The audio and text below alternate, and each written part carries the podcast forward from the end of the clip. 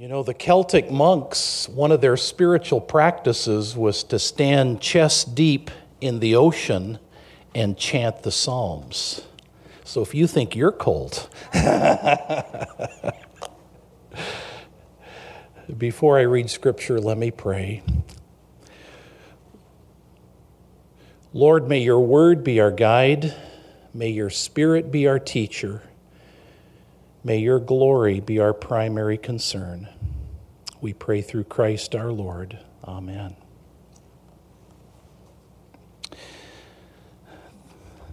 The title of my message today is Remember to Forget. Philippians chapter 3, and I'll start reading halfway through verse 4. The Apostle Paul is writing if, any, if others think they have reasons to put confidence in the flesh, I have more. Circumcised on the eighth day of the people of Israel, of the tribe of Benjamin, a Hebrew of Hebrews, in regard to the law, a Pharisee. As for zeal, persecuting the church. As for righteousness based on the law, faultless. But whatever were gains to me, I now consider loss for the sake of Christ. What's more, I consider everything a loss because of the surpassing worth of knowing Christ Jesus my Lord, for whose sake I have lost all things. I consider them garbage, that I may gain Christ and be found in him, not having a righteousness of my own that comes from the law, but that which is through faith in Christ the righteousness that comes from God on the basis of faith. I want to know Christ, yes, to know the power of his resurrection and participation in his sufferings, becoming like him in, in his death, and so somehow attaining to the resurrection from the dead. Not that I've already obtained all this or have already arrived at my goal but I press on to take hold of that for which Christ Jesus took hold of me. Brothers and sisters, I do not consider myself yet to have taken hold of it. But one thing I do, forgetting what is behind and straining toward what is ahead, I press on toward the goal to win the prize for which God has called me heavenward in Christ Jesus. Amen. Thanks be to God for his word.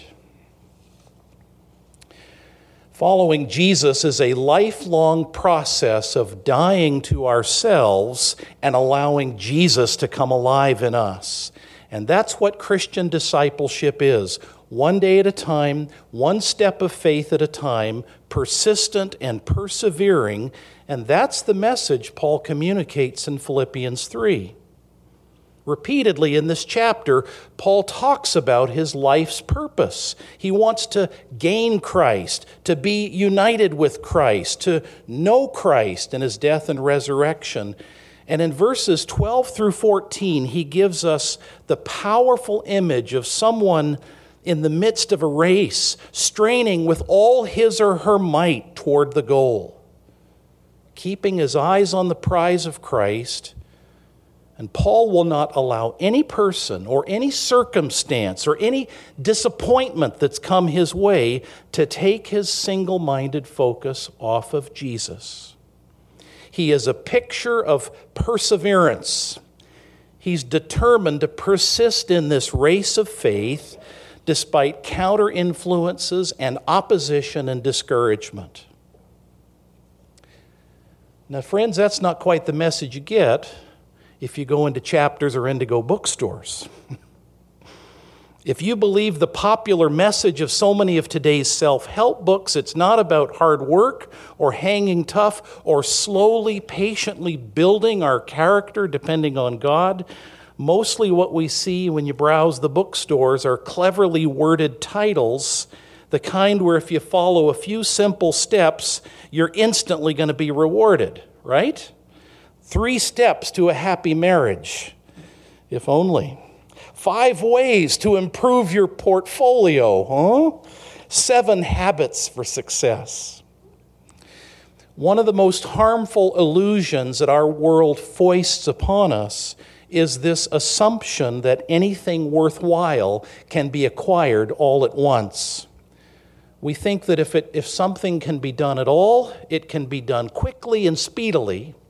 Our attention spans have been conditioned to 30 second commercials and 30 minute sitcoms and short little text messages and tweets on our smartphones. The other door at our local grocery store at the Metro, I saw a perfect illustration of this kind of quick fix mindset at work in our culture.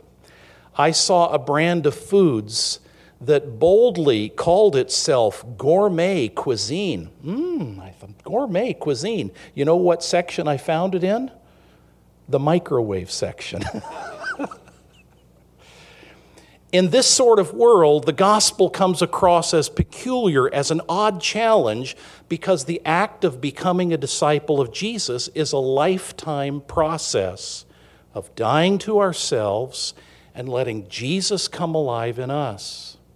No quick fix or instantaneous solution, but a prolonged, patient walk of faith.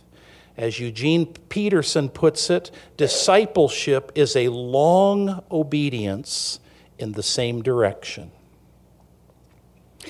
And that's what I think was in Paul's mind when he wrote about living the Christian life in Philippians chapter 3. There are no slick book jacket promises in his words, no quick and easy secrets for becoming like Christ. No, what Paul gives us here is a determined call for us to press on, even when we encounter obstacles even when the grades last term weren't quite what you hoped they would be, even when you're enduring pain or opposition or doubt or ridicule. And by God's grace, that persistence will pay off for us with the kind of prize that Paul pursued the prize of knowing Jesus and becoming more and more like Jesus in who we are and the way we live. I think the Lord, through the apostle, wants to say two things to us as we begin the new year, as we begin this new term at Tyndale. Number one, the past is behind us, so forget about it. If we're to make progress in our Christian life, there are some things we need to remember to forget. Paul says in verse 13, forgetting what is behind me, I do my best to strain toward what's ahead. And to emphasize that point, Paul uses a Greek word for forgetting that means an absolute, complete forgetting. In the ancient world, it was a term that was used when a runner would pass another runner in a race. Once he was in front, the, the lead runner would not look back. He forgot about what and who lay behind him, pressed on, and kept his focus on the finish line in front of him. There you go. That's what John Landy wished he'd done years ago in Vancouver. Have any of you heard of the Miracle Mile? It's ancient history back in 1954 at the Commonwealth Games, and the race was between Roger Bannister and John Landy, two runners facing each other for the first time, both of whom had, had run almost to under four minutes in a mile for the first time in human history. Landy led the race most of the way, but coming out of the final turn, looking toward the finish line, he looked over his shoulder to see where Roger Bannister was, to figure out where his opponent was in the race. And in that momentary loss of focus and rhythm, Bannister passed by Landy on the right hand side and beat him to the wire three minutes 58.8 seconds. Now, obviously, I'm not a runner. but I would imagine one of the cardinal rules of running is to overcome the temptation to look to your side to see where other competitors are in relation to yourself in a race. Because when a runner turns even slightly to look, there's a momentary a loss of focus, a loss of rhythm that can be critical when in races that are timed in hundredths of a second. And in that critical moment, John Landy lost his focus, and so he lost, his, lost the race. Don't be like that, says Paul. Remember to forget. What do I mean? What things are we supposed to forget? What are we to quit looking back at? So, my brothers and sisters, please don't misunderstand me or the apostle at this point. Paul does not mean for us to forget our knowledge of God and Christ and the Bible and sound Christian teaching. The letter he's writing to the Philippians proves that. He doesn't want us to forget about God's grace and mercy in our lives because he's been talking about those themes throughout his letter. Nor is Paul telling us to be ignorant about our own personal past.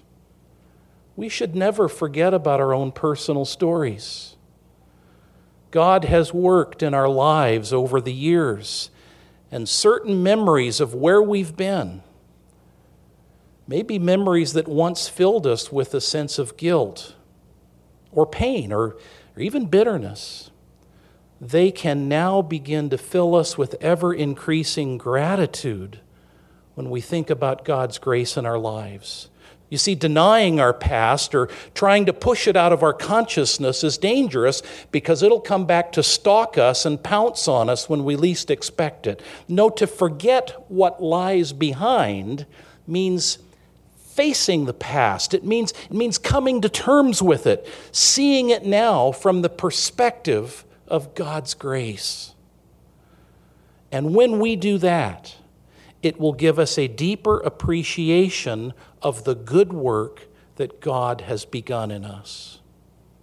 Paul tells us to forget what is behind in the sense that, that we need to let God's Holy Spirit to, to break the hold the past has over us so that we can be free to live now in the present moment and strive joyfully into the future. The stories told after the American Civil War, the famous Southern General Robert E. Lee visited a woman from Kentucky who took him to see the remains of a massive old tree in front of her home. It was a tree that she had dearly loved. It held many beautiful memories for her with, with family and friends and loved ones gathering under its branches, a lot like the, the branches of the trees in Toronto the last few weeks. Because there at the foot of that tree, she started to pour out her bitterness and her anger to General Lee about how the Yankees, the Northern Artillery, the Federals, came and used her beloved tree to practice their aim for their cannons, and they obliterated the tree. And all that was left was just a bit of the trunk and a branch or two sticking out. And she was hurt and she was angry, and she looked to General Lee for a word condemning those northern aggressors, or at least sympathy for her loss. But after a brief silence, Robert E. Lee is reputed to have said to her, he said, My dear madam, cut it down and forget it. Cut it down and forget it. It's better to forgive the injustices of the past than to allow them to remain and let bitterness take root and poison the rest of our lives. So, friends, if we're to press on like a runner toward the eternal goal in front of us, we've got to refuse to keep focusing upon and returning to yesterday. We can't keep going over the past. I know our minds do sometimes, don't they? Constantly saying those mantras if only I'd done this, if only I'd avoided that, if only my parents, if only my dwelling on the past, whether it's our own issues or failures or the ways other people have hurt or failed us, will only drive us to despair. So Paul says, forget the past. Come to terms with it through the divine perspective of grace and move on. And that leads me to the other thing Jesus wants to tell us. The future holds out hope reach for it, strive for it. Straining toward what is ahead, says Paul in verse 14, I run straight toward the goal. Again, Paul has in mind this image of running, of a runner coming down the home stretch, leaning forward, extending oneself, and straining to break the, the finish tape. And the intent of that metaphor is clear. He's pressing on and straining not for perfection in this life, we'll never reach that this side of heaven, but for perseverance in running the race toward Christ who has taken hold of his life. And in just the same way, you and I are to stretch ourselves, leaning forward with focused intensity, straining toward what is ahead, pressing on toward God's goal for our lives. The story's told once about the great missionary explorer, my namesake, David Livingstone. He was back in England for a brief visit after working so many years in Africa.